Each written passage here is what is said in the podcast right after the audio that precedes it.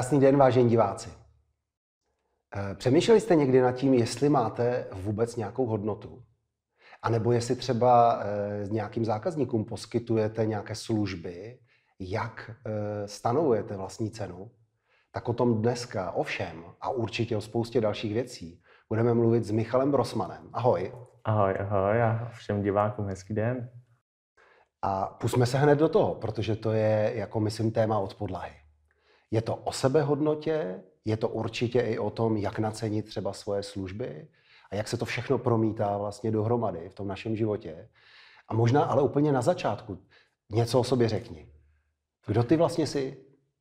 Uh, jsem jeden z těch ostatních lidí, kteří si řekli, že by rádi změnili svůj život, protože to téma sebehodnoty jsem nad tím přemýšlel, jako o čem bychom hmm. se tak mohli spolu bavit. Jsem rád, že jsme se tak naladili na stejně protože kolik je to zpátky, vlastně, aby lidi neměli představu, hele, on, on, on se narodil a měl štěstí. Jo, vlastně takový nějaký jako i s osudem. A jsem před, přeju, přeju se, aby to tady zazněla, jsem před 15 lety pracoval ve skladu. Vlastně takový to, co lidi znají, v 5.30 stáváte, nechce se vám tam, že aby bylo na ty složenky, tady na ty všechny jako základní potřeby.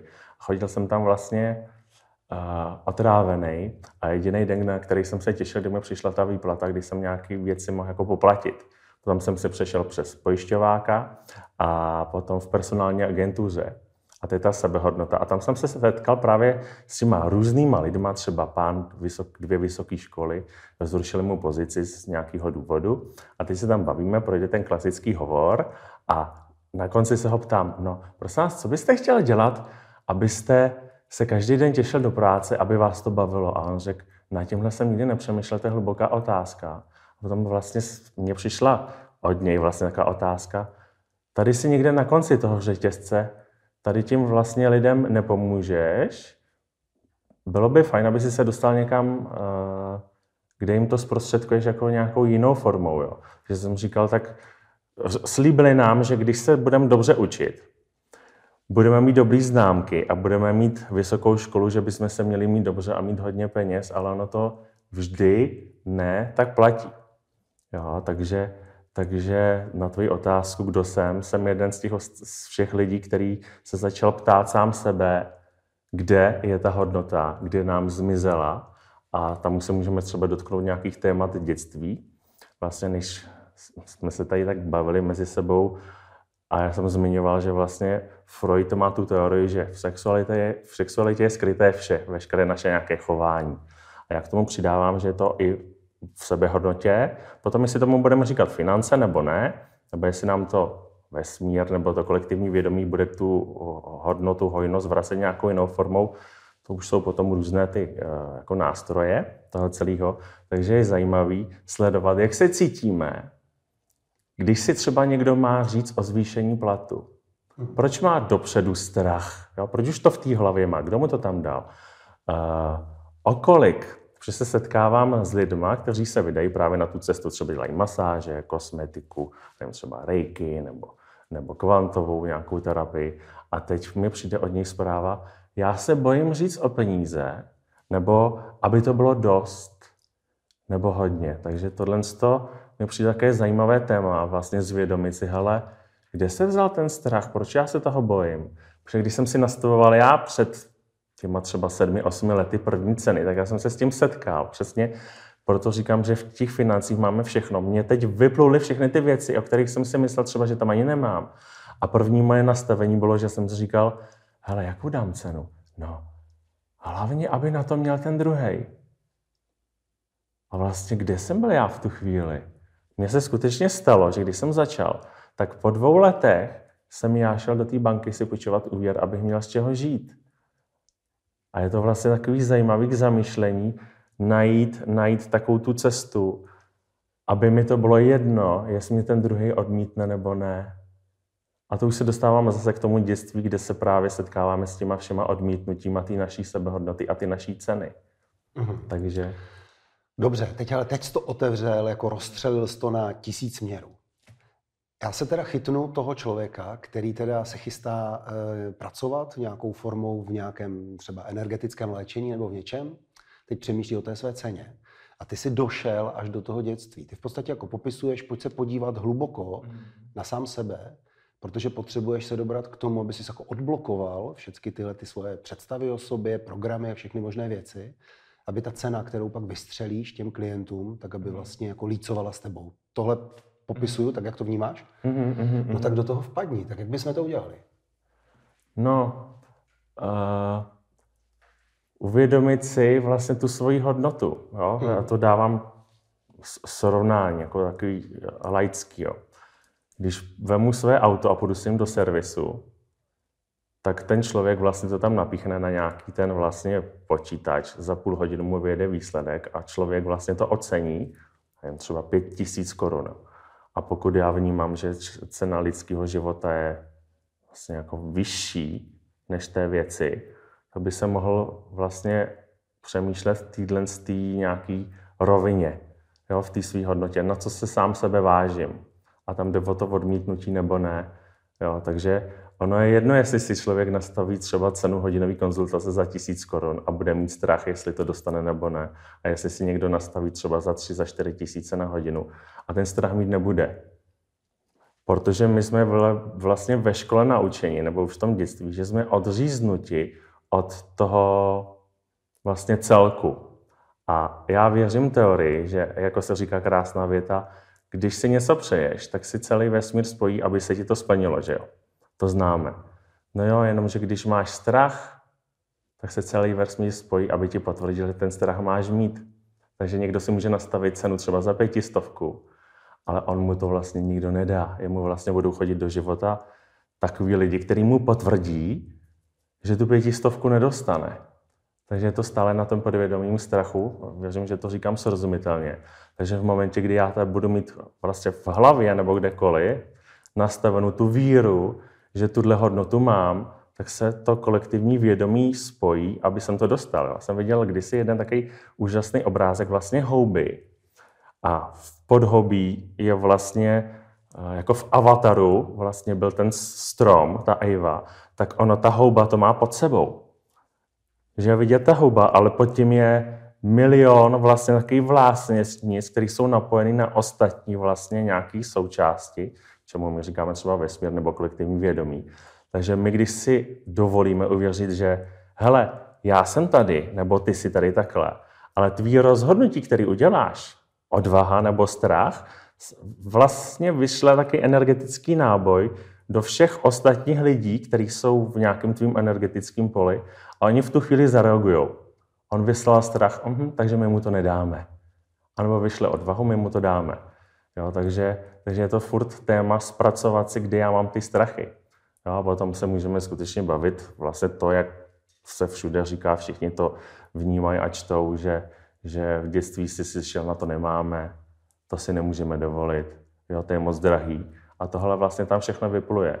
Takže lidi skutečně se rozhodnou úžasně, chci vystoupit z toho systému, chci třeba začít podnikat, jo, tady, jak jsi to zmínil, energetické léčení, tak ale stejně se tam setkám s tím, že uh, musím se rozhodnout a začít se věřit v těch věcech.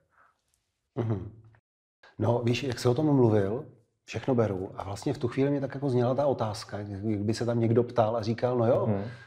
ale jak mám udělat třeba to, že jak mám překonat tu chvíli, kdy já se sice jako cítím, že to má nějakou hodnotu, ale zároveň mi na tom váznou ty složenky. Je tam takový ten jako rozměr toho času, víš? Jakože vlastně jako sice fajn, teď tomu věřím, ale za, za měsíc už zase budu platit nájem nebo něco takového. Děkuji, že tohle říkáš, protože já jsem se s tímhle přesně setkal. Před, to je, pět let jsem bydlel v Praze, a já říkám v Praze jsem bydlel ve Zdibech. Jo. A byl v rodinném domku u jedné rodiny, která tam měla místnost, která měla být původně pro tchyni. Jo, a já jsem tam bydlel vlastně v jedna KK a přesně s tímhle jsem se setkával. Měl jsem tam nájem 10 tisíc měsíčně a já jsem se každý měsíc klepal, jestli na to budu mít nebo ne. Fakt děkuji za tohle, co si řekl, přes tímhle se ti lidi setkávají, já jsem se tím prošel taky. A vlastně teď, když se zpětně eh, vracím, tak se vlastně zase, to jako když se vrátíš zpět, říkám si, čeho já jsem se bál, proč jsem si nevěřil, v tom je to skutečně ta mám teď husinu, proč jsem si nevěřil, že mi ty peníze vlastně budou ke mně chtít přijít ve, ve skrze to ocenění. Jo. Protože ono je to v ocenění. Teď, teď odmizí, odmizíkujeme, že jsou to peníze. Jo. Protože lidi můžou říkat, jako, že, že to může být třeba něco špatného. Dobře, nejsou peníze, jenomže pointa byla, tam nebylo, že jsem se bál, že mi nepřijdou peníze, ale já jsem se bál ohodnocovat druhý. Ono je to totiž tenhle figl. A než to začalo, jsem tady zmiňoval, v tom zákulisí jsem, jsem ti říkal, že je zajímavá otázka, co my s těma penězma uděláme, když k nám přijdou. Takže když jsem si to potom přiznal, tak jsem si uvědomil, že já jsem neuměl chválit, ať už slovně, nebo ohodnocovat druhý lidi. Měl jsem v podvědomí, že to neumím. Jo? Tady, tady nějaký úrovni vyšší jsem si myslel, že jo, ale ve skutečnosti jsem to neuměl. Jo? Takže jsem lidi už dopředu spíše podceňoval. A to je přesně s tou nastavování ceny, jo. Že jak, jak může vlastně, budu mluvit třeba za sebe teda skutečně, před těma pěti, šesti lety, jak mě mohlo napadnout dopředu, že ten člověk nebude mít na moje služby peníze. Já ho vlastně dopředu podceňoval. Tohle je ten celý fígl. Takže já, když budu mít v hlavě nastaveno, mý klienti budou všichni, kteří si věří a budou mít dostatek hojnosti, Dává to smysl? Mm-hmm. Jo? Takže já jsem před těma pěti, šesti lety měl nastaveno, že jsem neuměl lidi pochválit slovně, jinýma možnýma způsobama a tím pádem mě, když přišly ty peníze, jo, třeba i přesně, abych měl na to zaplacet, tak já jsem je vlastně křečovitě držel, jak když bych držel nějakou ženu, který bych nevěřil, že jí můžu důvěřovat. Takže jsou to zase všechny takové spojené nádoby. Takže ono to není o tom až tak, jestli nám ty peníze někdo dá, ale co my uděláme, a když nám přijdou? A co my uděláme, když nám přijdou? No, tam je fajn dát tu důvěru a pustit je zase dál. Proto se říká, že ten, kdo vlastně šetří, tak mývá méně peněz, než ten, kdo je dává. Já k tomu používám, když mám seminář, jak používám takovou krásnou paralelu, je to jak s nádechem, jo. Že vlastně hojnost je nádech, výdech. Naduchnu se a vydechnu se. Jo? A vlastně, kdyby Bůh, vesmír nechal na nás naše dýchání, tak možná se udusíme, že je tady něco silnějšího, že nás jako nutí dýchat. A já to přirovnávám, jako že hojnost je, když nevěříš, že, že hojnost ti bude proudit tam a zpátky, tak je to jako kdyby si udělal já nevěřím, že mi peníze přijdou, já to prostě budu držet a z tohohle jednoho nádechu budu chtít žít celý život. Takhle to přece nefunguje, takže já musím udělat tohle, že jo. A stejně je to vlastně s proudem. Jo? Teď to nejsou ty peníze, je to vlastně energie, která k tobě přijde, takže vlastně nějakým způsobem, jak, jsem říkal, zaplatíš nějaký ty věci, ale věříš, že když je zaplatíš, že ti přijde znovu. No, jenomže tam je, tam je ten strach, že jsme odtržený od druhých a někdy se třeba stává jako závist, jako obrovský téma závist. Jo. Takže my tady rozebíráme téma, který je hodně metrixový, jo. systémový. A kdybychom šli ještě jako před ten Matrix, tak bychom se dozvěděli, kde tyhle ty vlastně věci eh, z toho původně jako nastavení strachu vznikly. Jo. Takže, takže jsme tady uvnitř toho Matrixu systému, tak je fajn začít věřit tomu, že co mně přijde, tak dám. Je to stejné, jako když má někdo obchod. Když má někdo obchod, tak prostě nějakým způsobem věří, že tam ten zákazník přijde. Proč někdo, když dělá to rejky energetické léčení, tak třeba se dostává do stavu, že nevěří, že mu ty zákazníci přijdou. Takže třeba, když bys, jak jsi se zeptal, jak to teda udělat, tak eh, první pravidlo jsem si nastavil nepočítat. Nepočítat peníze. Nepočítat. Začít se zaměřovat na to, dělám to, co mě baví a dělám to ještě víc. Jo, a v tu chvíli vlastně ty lidi se způsobí, že já teda budu vyzařovat, ještě větší vlastně nějaký to pole, který bude naplněno těma lidma zvenčí s tím kolektivním vědomím. Jo, a oni, když mi potom ty peníze, vlastně dobře, přinesou ten papírek, peníze, tak mi to vlastně takhle přinesou. No a já potom mám dvě možnosti. Skutečně buď to takhle držet a šetřit si, anebo jít zase někoho ocenit. Jo, je to, je to stejné jako rozhoduješ se, kam ty tvé peníze dáš. Jestli je dáš k někomu, kdo s nima bude dál vědomě pracovat. Mm-hmm. Nedá mi to se tě nezeptat. Vůbec teda nepočítáš svoje uh, peníze? No, takhle ta otázka, jak zní, tak samozřejmě mám přehled, jo, co kam proudí, protože uh, nejsem v Himalájích, kde by mi k životu stačila miska rýže. Jo. jo. To znamená, spíš popisuješ, jestli, tomu rozu, jestli to takhle jako vnímám, tak spíš popisuješ, necítím se špatně za to, že vynakládám. Jestli si to jako mhm, překládám. Mm-hmm, mm-hmm. Super tohle, co jsi řekl. Ne, tohle je vlastně velmi hluboký podání, protože někdo může mít strach a, a špatný pocit z toho, že dává. Mm-hmm. No, protože e, mně to tak jako přichází, že ta touha získat, to je ta jako příjemná část, kterou v podstatě si tak všichni dokážou jako představit, ale celý ten obraz je kompletní až ve chvíli, kdy to i vydám. Mm-hmm. Takže e, ve chvíli, kdy tam chybí ta druhá půlka, tak mm-hmm. mi to tak jako přišlo, To je že... ten nádech, výdech. Hmm. Jo, že spoustu lidí je uspokojená z toho vlastně, když dostává nádech, ale aby měli stejný pocit vlastně radosti z toho, když dávají. Hmm. Jo, tak krásně to je ten koncept, aby to bylo v rovnováze. Jo, jo, jo.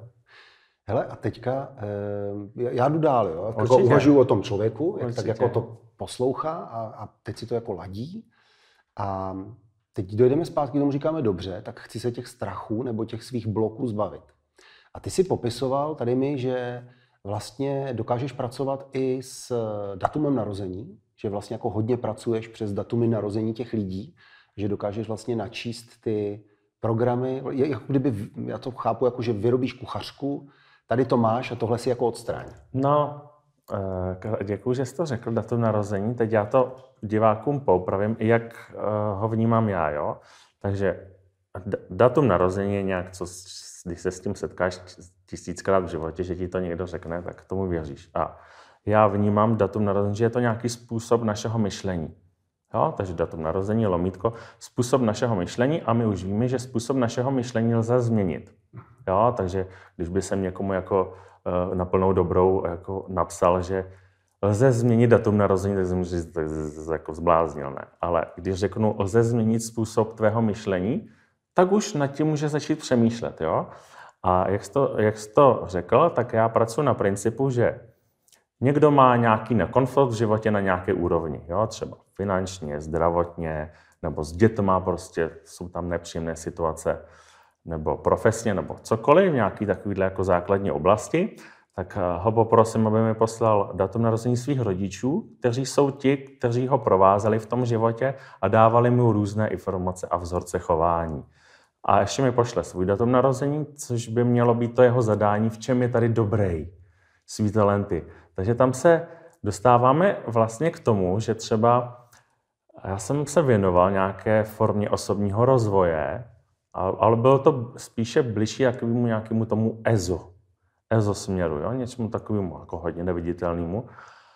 A pak jsem se začal věnovat tomuhle. Já jsem zjistil, že mám obrovský dar vlastně na analytickou mysl. A vlastně Jung je zakladatel analytické psychologie. A když jsem se podíval na jeho datum narození, tak tam má například, použijeme jeho, on má v datum narození dvě čísla sedm. Jo, a sedmičky jsou skvělý na analytickou mysl. Takže pro, pro představu nepracuji s životním číslem. Pro mě to každý jednotlivý čísilko v tom datu narození jsou určitý programy. Jeho myšlení, chování, potřeb, darů, jak se bude cítit přijímán a naplňován. A tam už se dostáváme k tomu, například, co když ty máš tatínka nebo maminku nebo jednoho z nich, pro které je přirozenost, přirozený způsob například dávání projevu lásky, což je taky forma hojnosti, jo, jak jsme zmínili. Vesmír tu hojnost může pošlat, pošlat, poslat jakýmkoliv způsobem. Takže ty máš třeba tatínka a maminku, pro který je nějaký primární vyjadřovací jazyk, třeba ochota pomáhat, obětovat se pro druhý, a co když je tam ty obětovosti až moc, který plná lítost a sebelítost. E, třeba touha být středem pozornosti. Jo? Mají třeba rodiče. A ty se narodíš třeba ty, kde tvojí energetický pole je dominantní, například radost, natchnout druhý, vášeň, spontánnost. A tohle to má třeba skvělý Leoš Mareš, jo? který má v datumu narození prostě taký koncept myšlení způsobu, s kterými se o, o to se dělí. Jo? Já mám pro takovou krásnou větu. Každý z nás je tím, o co se s druhýma dělí. Jo? Co vnitřně obsahuju, tak o to se chci s druhýma podělit. Takže Pan Mareš například v sobě obsahuje, jak jsem zmínil, radost, nadšení. A co dělá nějakých 20 let na Evropě dvě? Dělí se s lidma o radost. Jo? Má koncert. Co se s nimi dělí? Když budeme upřímní, tak neumí zpívat, to je fakt, ale dělí se s nimi o tu show. To je prostě pravda. A lidi tam jdou pro tu show. Jo? A zase použiju třeba další příklad, třeba Pierre Lachaise, čtyři dohody, jo, jak s panem Duškem hraje. Tak ten má zase v datum narození hodně stavu a programu myšlení úžasný na psychologii, jo, na rozebírání, na různý spojování se a tadyhle ty různé věci. Takže takhle se z toho data narození lze vyčíst, na co ten malinký človíček, až vyroste, bude mít dár. A co se bude s druhýma vlastně moci dělit. A to už se dostáváme k tomu, že na tohle, když přijdeš, že tohle je tvoje vlastně nějaká přednost, co druzí nemají, tak druzí budou toužit, v jejich nastavení vznikne touha, že by to od tebe chtěli. A potom je na tom nastavení, hele, tak to, co vy chcete po mně, tak já si vážím na tohle. Jo? A ten dotyčný to potom dá nebo nedá. Mm-hmm. Teď jsi mluvil o tom datumu narození jako toho člověka. Řekněme, to jsou ty jeho dary. Ale ještě, nevím, se úplně nezaniklo. Ještě jsi mluvil o těch datumech narození těch rodičů. No. A ty ty hodně vnímáš jako, řekněme, takové ty programy, které nás jako zatěžují. Jo? To mm-hmm. jsou takové ty koule u mm-hmm. nohy. Vnímám to takhle? Mm-hmm. Protože dám příklad, jak jsem zmínil. Třeba máš ty rodiče, jo, který mají primární jazyk ochotu pomáhat obětavost. Ale ty to tam nemáš jako když se narodíš, jako ten biologický počítač. No jenom, že ty rodiče tě snaží dostávat do těch situací, aby ty to dělal. Ale takže malý dítě kopíruje, od prvního dne narození kopíruje, že jo. Dívá se na to očima, že jo, všema smyslema to začne kopírovat. A chce to teda opakovat, protože si myslí, že takhle jedině, když to bude dělat, že je jeho život v pořádku. Takže bychom tady měli třeba malýho Leoše, který by se snažil ve skrze tu radost snažit chovat obětavě a starostlivě a s ochotou pomáhat v tom podání, jak to mají rodič, jemu to nepůjde. Jo, vydal by za sebe maximum, aby dostal tu první pochvalu a uznání od rodičů. Jenomže ona nepřijde. Protože on vždycky, když to udělá, tak oni tam najdou něco, co mu budou moc vyčíst nebo kritizovat. Jo? Takže to dítě potom v dospělosti se dostane do fáze, že se začne honit za něčím, co v dětství nikdy nedostal. Jo, to jsou ty primární jazyky. Takže on o sobě začne vlastně, on je úžasný v tom nadání, ale on o sobě začne pochybovat. To jsou ty strachy potom přesně o tu cenu. Jo? A jsme o tom celým jsme se tady bavili. Začne o sobě pochybovat, eh, vznikne jeho první přesvědčení, že není dost dobrý, Jo, takže on potom se vydá třeba na tu cestu nějakého energetického léčení rejky, nebo bude chtít být zpěvák, nebo spisovatel, nebo něco. On to začne dělat. Ale vylezou mu tam tyhle ty programy pochybnosti. Mm. Takže se dostáváme k tomu, že je fajn vlastně zjistit to, co mi dali rodiče v tom dětství. Co je moje a co není moje. A jak se používá vlastně v různých konstelacích nebo tadyhle, jako jakýkoliv tady ten obor. Co je moje a co není moje. Jo, takže já dostanu datum narození těch rodičů, toho dotyčného, a dokážu vlastně přečíst toho, hele, je to jistým způsobem, jako když se ten člověk osvobodí, jako když zjistí, hele, já jsem v tom dětství vlastně neudělal nikdy nic špatně. Bylo mi to tam pouze sugerováno.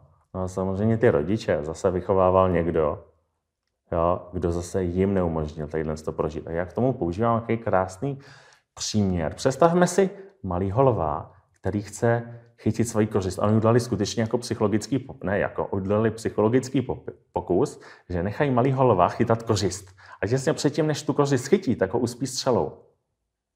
Samozřejmě, že kořist je pryč, lev se po čtyřech hodinách probudí a co udělá? Má podvědomý reflex se rozeběhnout do prázdna a chce si uspokojit tu potřebu třeba z naplnění ty kořisti. A potom říkám klientům, hele, tak teď si představ místo toho lva, si představ sebe, jako malýho třeba dvou, tří letáka a chceš si chytit třeba první svoji kořist v podobě třeba radosti, nadšení, ale taky vzteku, taky nějaký, nějakým sklonům přehánění nebo vznětlivost. Chci si to prožít.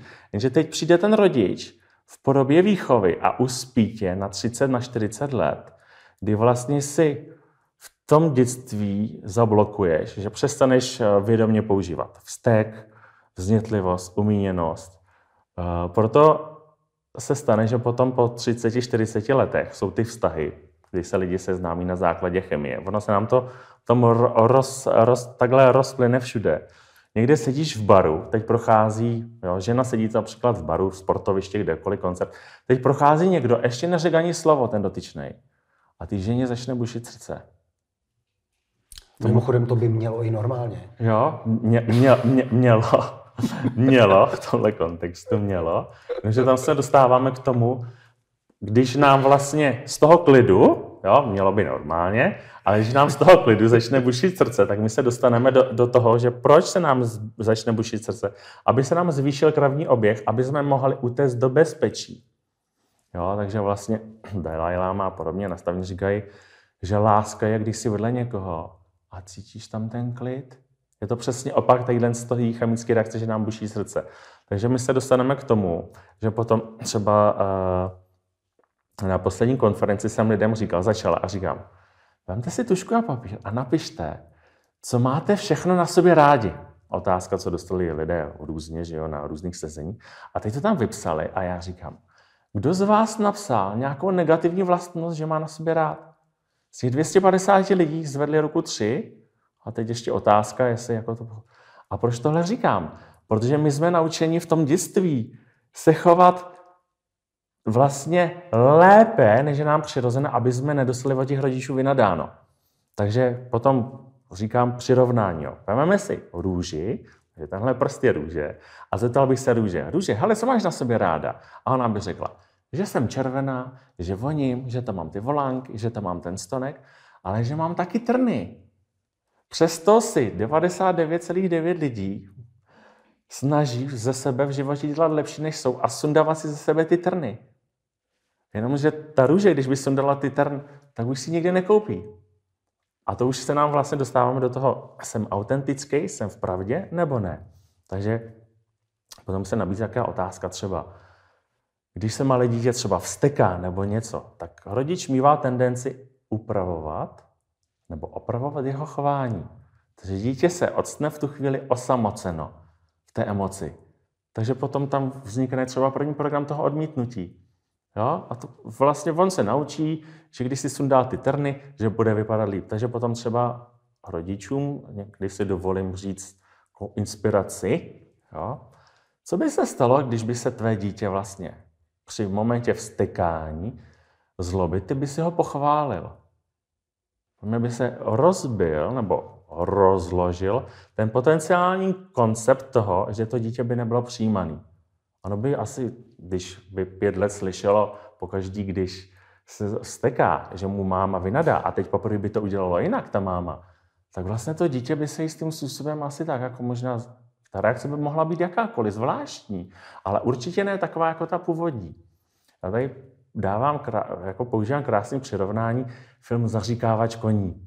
Robert Redford. Že jo? A tam se stala situace, že ten vlastně raněný kuň, to je, máme to malý vlastně dospělý člověk, kde má to raněný vnitřní dítě, nebo má tam to vnitřní zranění.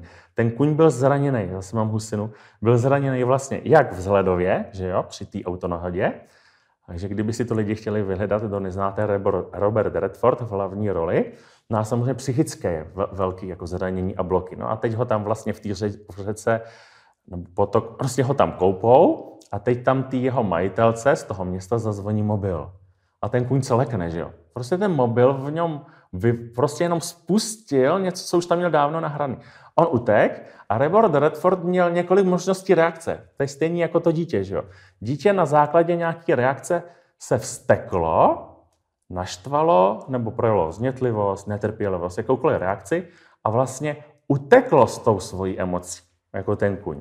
No a Rebord Redford měl několik možností doběhnout za ním, že jo, zbičovat ho, vynadat mu. Vlastně co, co rodiče mohou používat, že jo, vlastně manipulace. No a Rebord Redford si sednul na tu louku, já nevím, třeba 500 metrů od něj a on toho koně vlastně přijal ve všem. Ve všech jeho podobách. Jo? Takže ten kuň projevil vlastně přece vlastně vášeň, že jo? E, nějakou svoji vlastní vůli, svoji eh, hlavu. Takže, takže on tam seděl a přijmu, přijal ho i v těch zraněních. A co se stalo? Ten kůň za ním přišel sám a udělal takhle. vlastně si nechal tu ohlávku, nebo jak se tomu říká, nasadit sám. Takže tohle mi přijde v krá, jako v krásným přirovnáním pochopit, že aby jsme si dovolili přijímat ty naše děti ve všech podobách.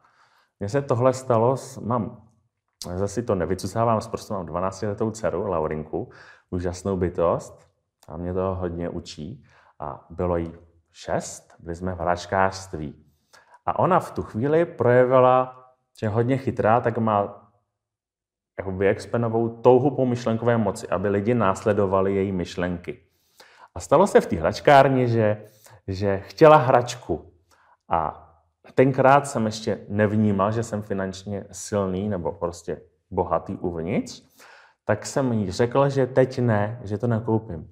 A ona projevila opak, jako máme Yin Yang, ona projevila opak ty své vlastnosti, silný vůle, popudlivost. To je druh vzteku nervozitu, netrpělivost. Vlastně dala si hru, ruce křížem přes hrudník a odešla vlastně s tím uražením, všechno za, jako ten kůň odešla z té hračkárny a já jsem měl zase několik možností, jak zareagovat. Bylo to v nákupním centru.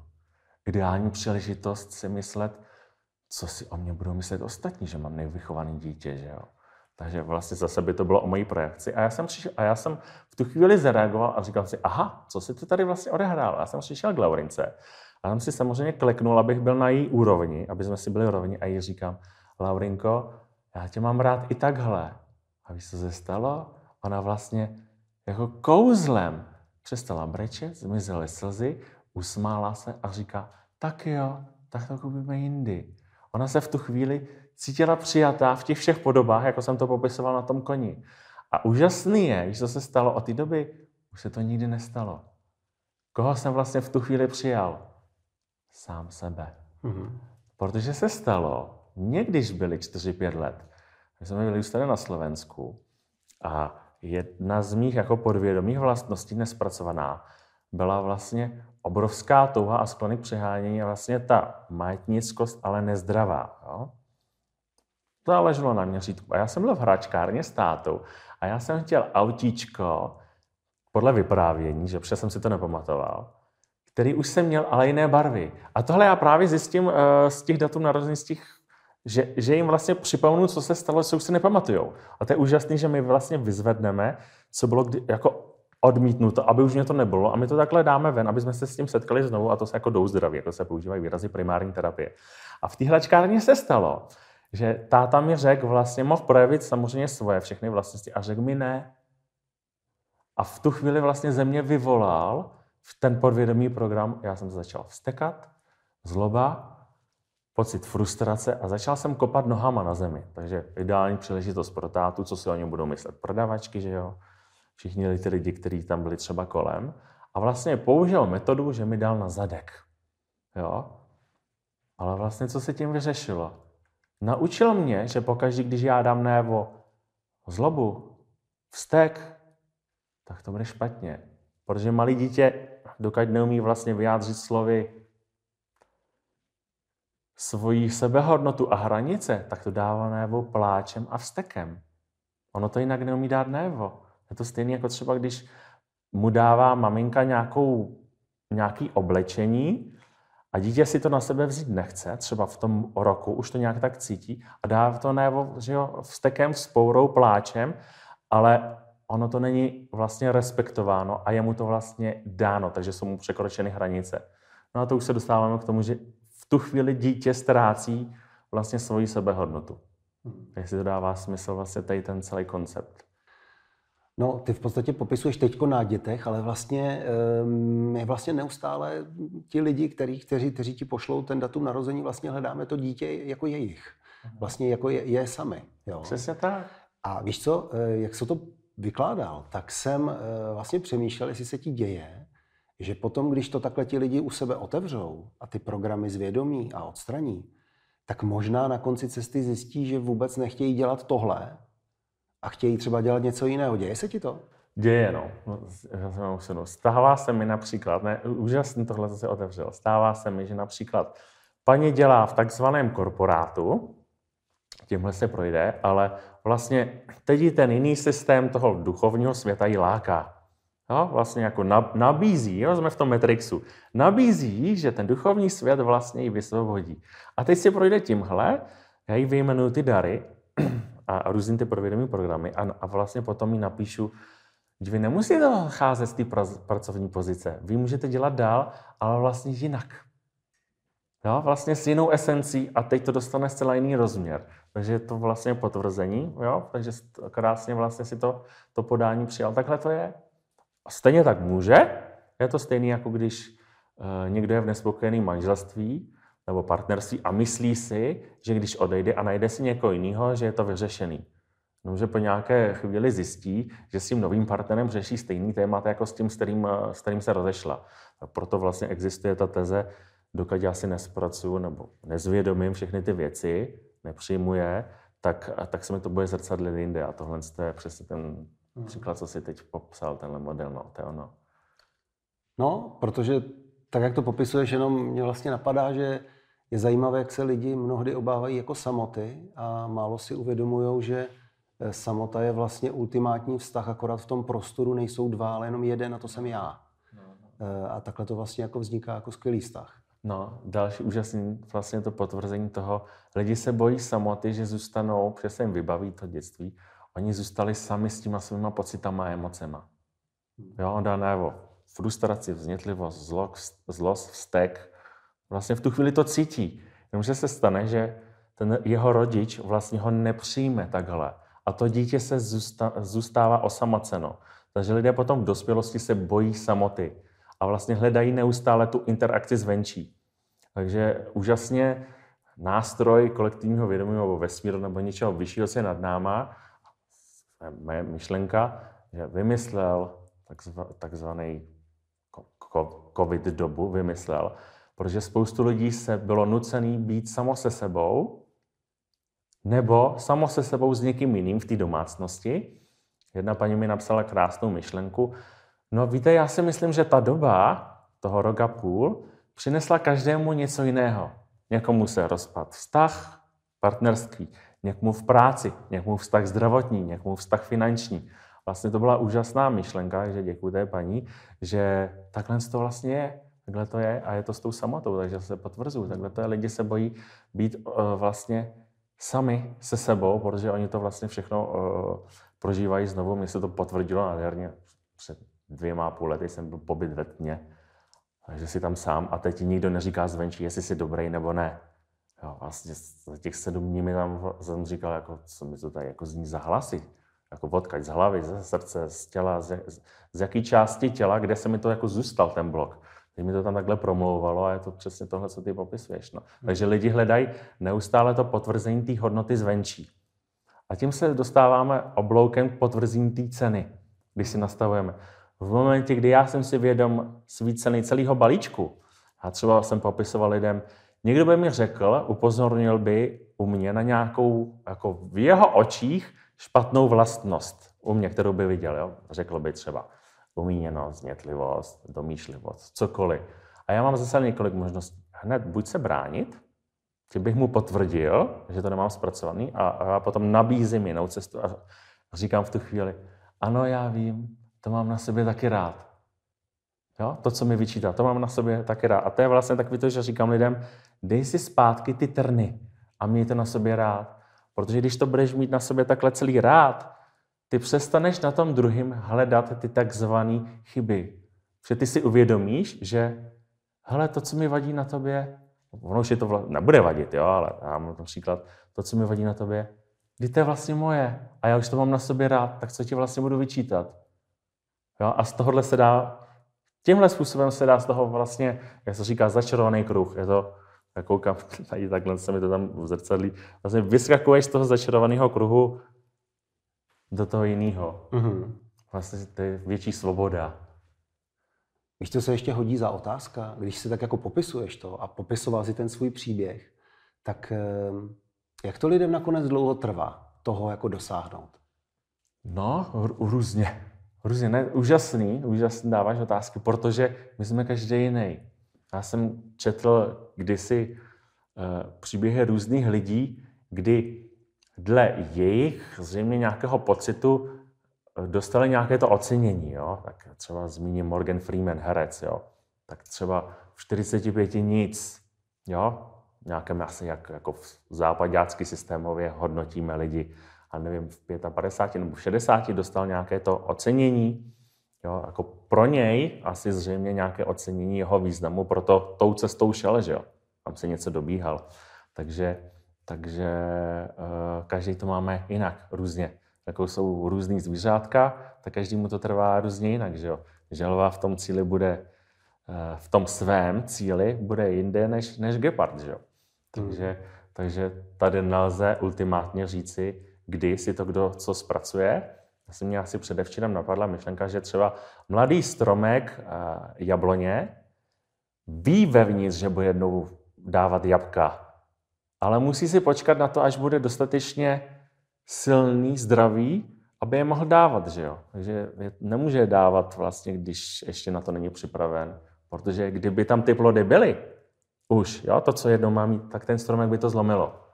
A přesně tak se to může stát u lidí, že v momentě, kdyby došlo k uzdravení dříve, než by na to byli připraveni, tak by je to mohlo zlomit. Hmm. A teď se to diváci slyšeli. Buďte neustále připravení.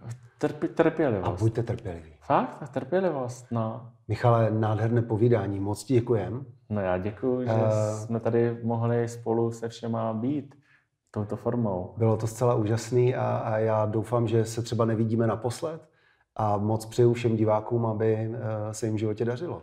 A pokud byste měli potřebu se setkat osobně, tak 22. dubna bude konference v Praze v hotelu Step, kde si budeme povídat na tyto různé témata Matrix, Nematrix, nějak tak všechno, co je v nás, kolem nás. Tak jste srdečně zváni. Moc děkujeme. Já děkuji, mějte se krásně.